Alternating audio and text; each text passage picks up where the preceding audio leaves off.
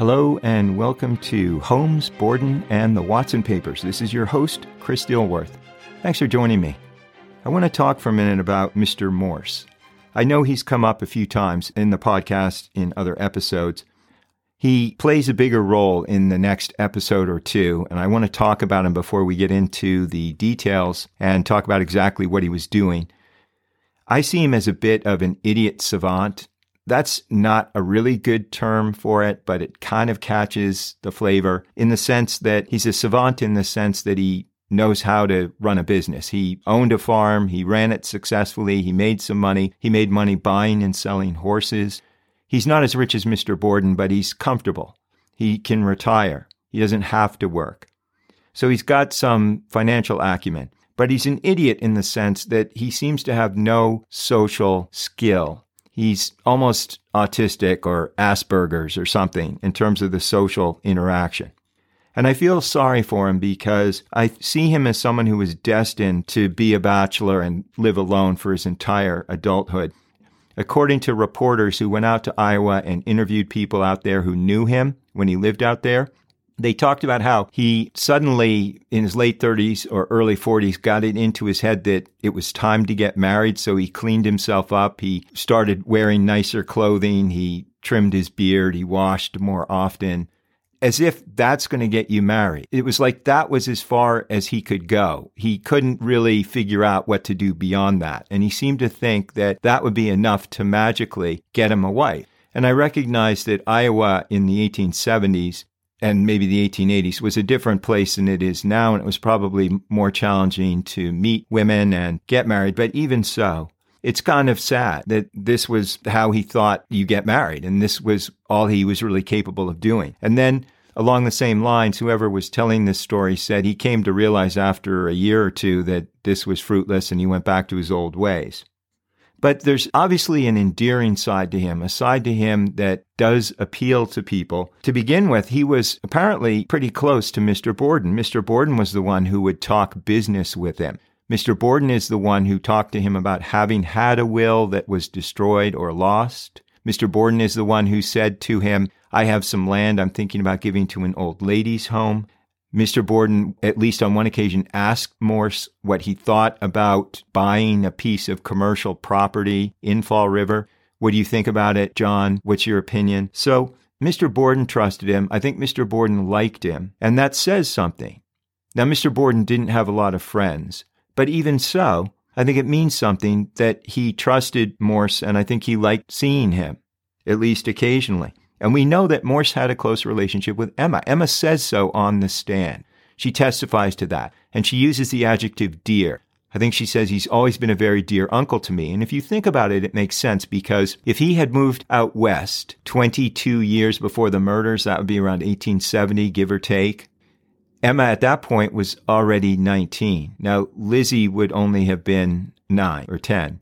He may have moved out a little earlier than that. It might have been 1865. But Emma was old enough to have developed a relationship with him, to have built a history with him. Lizzie, not so much. But apparently he was important to Emma as well.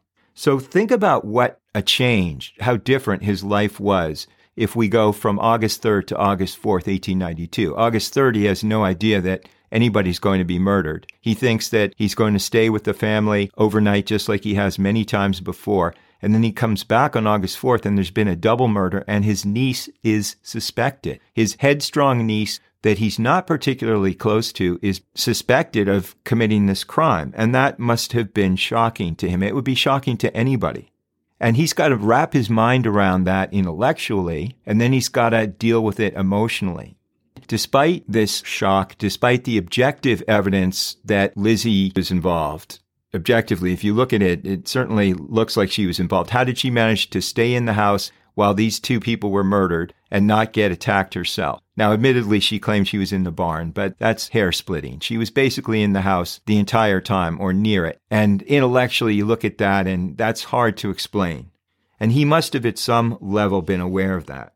Now, remember that he had not been included in the long interview on Thursday between Emma and Sherlock that was also attended by Reverend Jubb Watson and Mr. Blunt from the consulate. So he doesn't know the details. All he knows is that Sherlock says, We have reason to believe that Jack the Ripper was working as a ship's doctor in 1890, that he met Lizzie, and that he has been involved in these murders, and that Lizzie has somehow gotten sucked into this, and that Emma knows something about it. So that's another shock to the system. Now he's getting evidence from these guys who seem to be credible. Reverend Jubb is vouching for them. These English detectives plus a English diplomat who are telling him that Jack the Ripper has gained influence over one of his nieces and the other niece is caught up in it as well. So I don't know how he was processing this, and I wouldn't blame him if he was staggered by it, if he was just trying to play catch up here and absorb it all.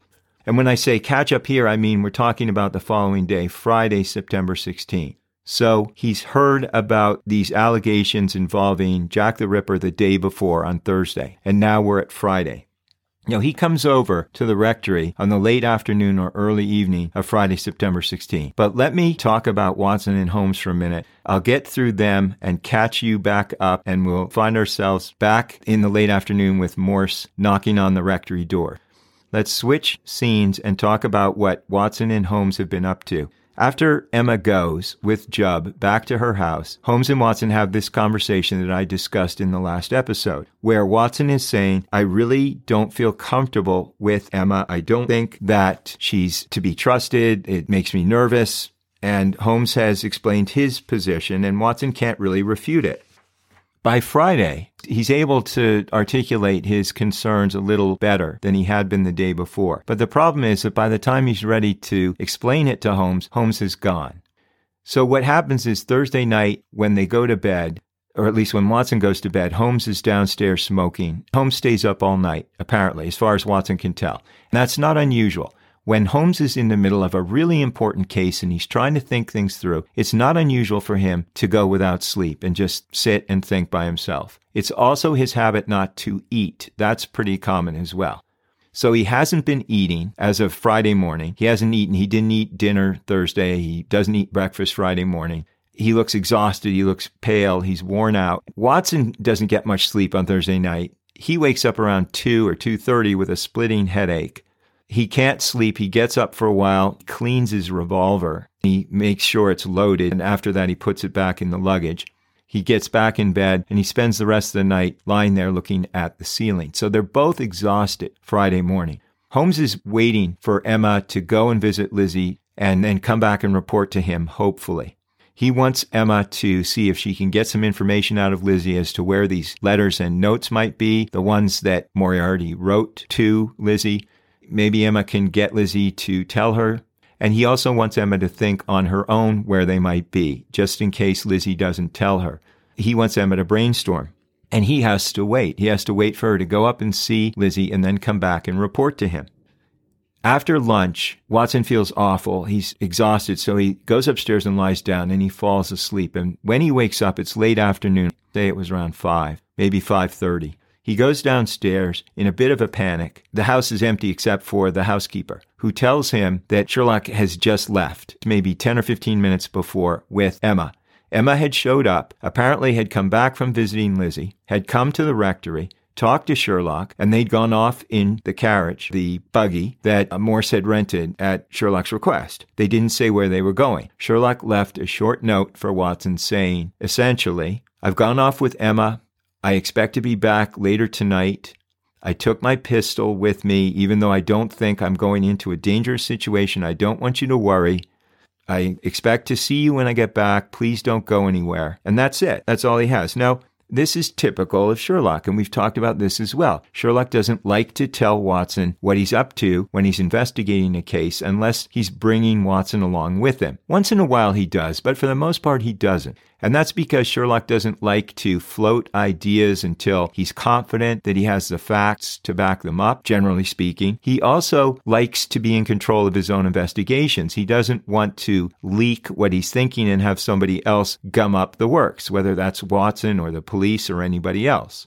And I suppose you could say to some degree Watson has brought this problem on himself because he's behaved occasionally in ways like he had two days earlier when he followed Emma to New Bedford and didn't follow Sherlock's directions. So you can understand to a certain degree why Sherlock doesn't tell him what's going on. The problem is Watson feels that Sherlock has underestimated the danger in this situation. As a general rule, almost always, if Sherlock recognizes that he's about to go into a dangerous situation, he'll bring Watson with him. And the fact that he doesn't bring Watson is a sign that Sherlock doesn't think it's dangerous. But Watson disagrees. And when I said that he had finally, over the course of 24 hours, was now able to clarify his thoughts and was now able to explain what he was worried about, it had finally occurred to him that Sherlock was now probably as big a threat to Emma and Lizzie as Moriarty was.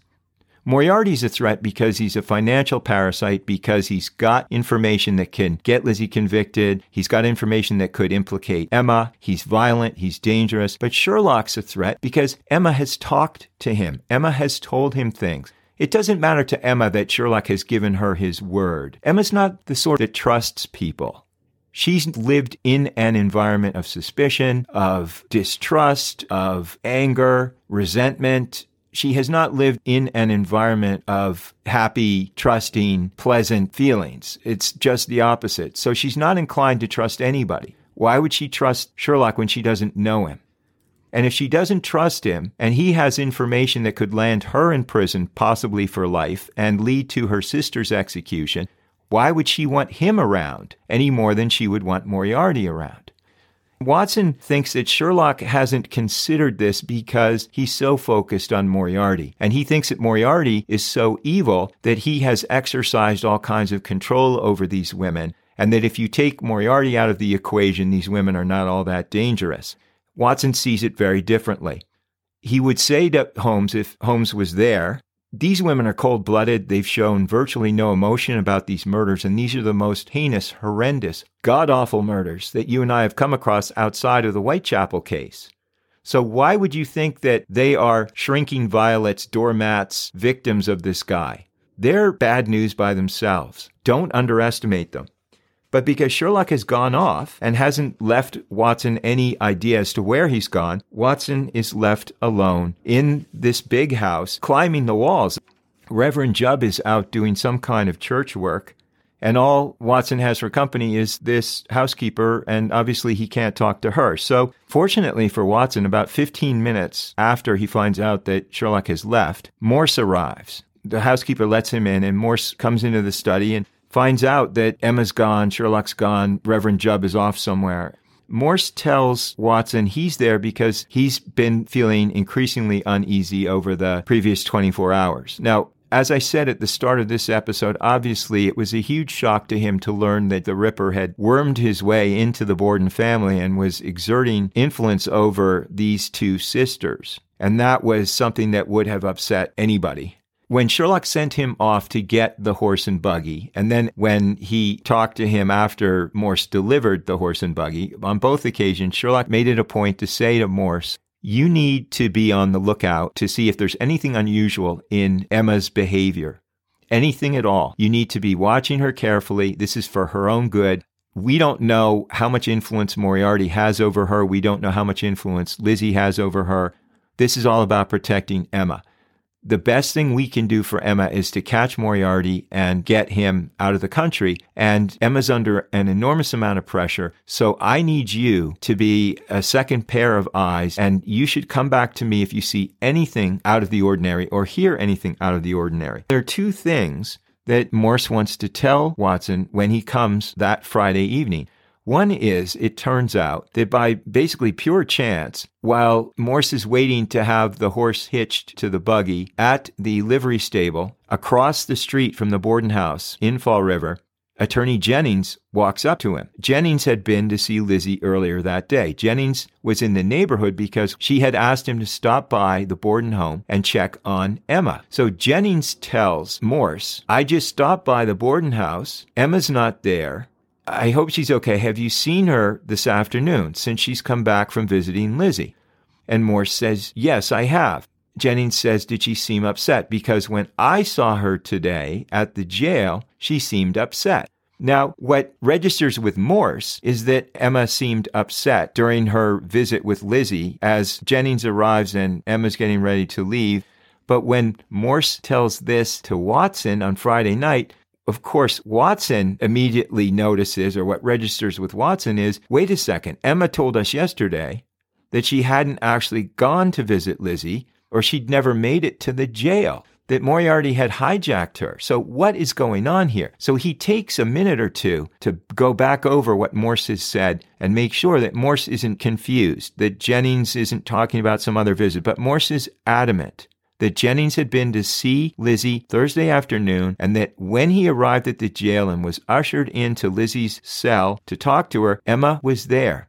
Emma seemed upset, and after Emma left, Lizzie had said to Jennings, Will you go back and see her this evening and make sure she's okay and ask her to come visit me again tomorrow, meaning Friday? So Morse is worried because Emma was reportedly upset. Morse doesn't know that Emma has told a different story to Watson, Holmes, Blunt, and Jubb because Morse wasn't in the room. He was told to wait in the vestibule. So now Watson sets him straight.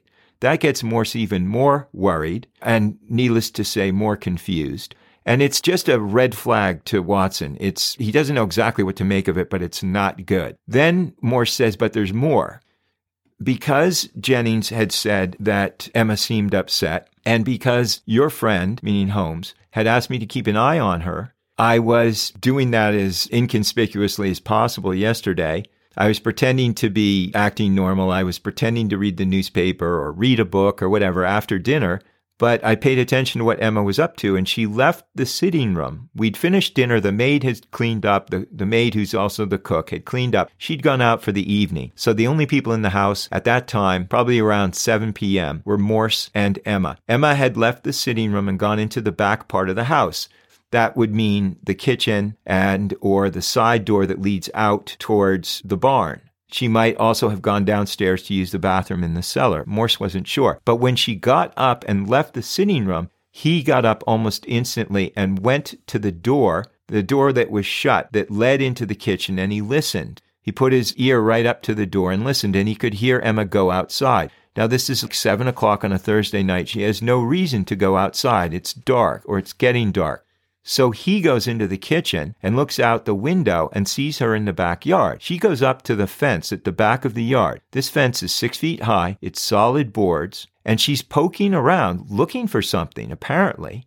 He can't see exactly because it's pretty dark, but he can see she's bent over, her head's moving side to side. She's obviously looking for something. Then she reaches apparently finds what she's looking for, puts her hand in her pocket, and turns to come back into the house. Morse goes back in the sitting room. He waits and then he hears Emma come back in. There's a pause of maybe 10, 15, 20 seconds. Then he hears the lid of the stove come up and go back down. He assumes that Emma had gone out there, found a note. Apparently, she was looking for one or expecting one, brought it in, read it in the kitchen, and then burned it. He doesn't know what to make of that. Because he didn't sit in on the interview, because he doesn't know the details, He's not sure what it means, if anything, and he's not inclined to believe that Emma is actively involved in the murders or the cover up, despite what Sherlock told him. That's not what he's inclined to believe. But this is troubling. He didn't bring this news to Sherlock earlier on Friday because he was trying to convince himself there was an innocent explanation. He thought maybe Sherlock had delivered the note. Maybe Sherlock forgot to tell her something and brought it over and he had told her ahead of time, I'll stick a note in the board fence behind your house, the backyard. That's where you can find it. I've been around your house. I've scoped it out. I know the layout of your yard. This is a good place to do it. But the more he thought about it, the less sense that made. Now, in the late morning that day, Friday, September 16, he had taken a horse and buggy and he was headed back to Dartmouth or South Dartmouth, which is where he shared a house with a guy. And he was going to deal with some business matters. He hadn't been doing his regular small side business deals for six weeks since the murders, and he needed to address some of these issues. But he didn't get very far before he turned around and came back because he was so troubled. And by the time he got back, it was maybe three o'clock. He drives the horse into the driveway of the Borden house, hitches it, goes indoors, and Emma's not there.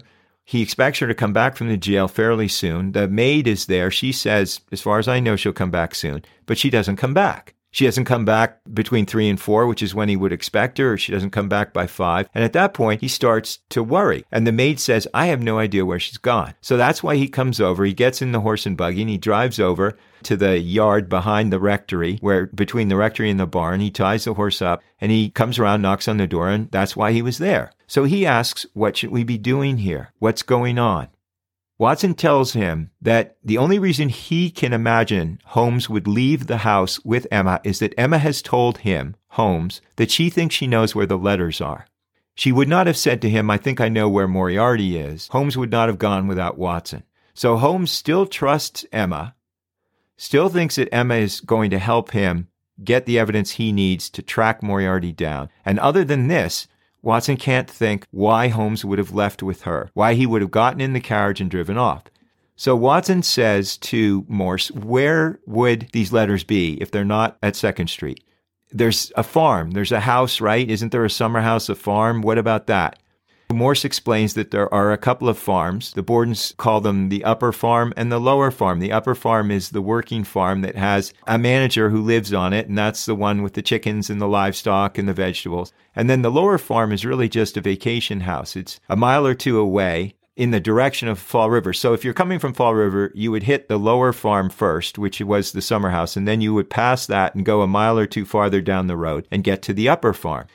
Morse says, yeah, there's this house called the Lower Farm, and it's possible that they're out there. But I know that Emma and Lizzie haven't been going there ever since they had this argument with their stepmother five years ago. They both refused to go there. Is it possible that Lizzie took something out there or had someone take letters out there and leave them at the farm sometime a week or two before the murders happened? It's possible. It's not that far away. It's only about five miles. Watson asks about the layout. How far is it from the road? Is there a barn that goes with the lower farm? Would Moriarty have been able to drive there before Holmes and Emma stabled the horse, left the wagon in the barn, shut the door so that Holmes might arrive and not have any idea that someone was already there? Yes, of course. Watson says, I think my friend is in serious danger. We have to get out there. You got to take me there now, immediately. We don't have any time to wait. Watson runs upstairs, grabs his pistol, and they get in the carriage and head out of town. And on the way out, Watson is getting a description of the layout of the house, and Watson is coming up with a plan. And we'll get into that in the next episode. We'll talk about what happens when they get out to the farm. I hope you join me for that. I look forward to it. And until then, take care.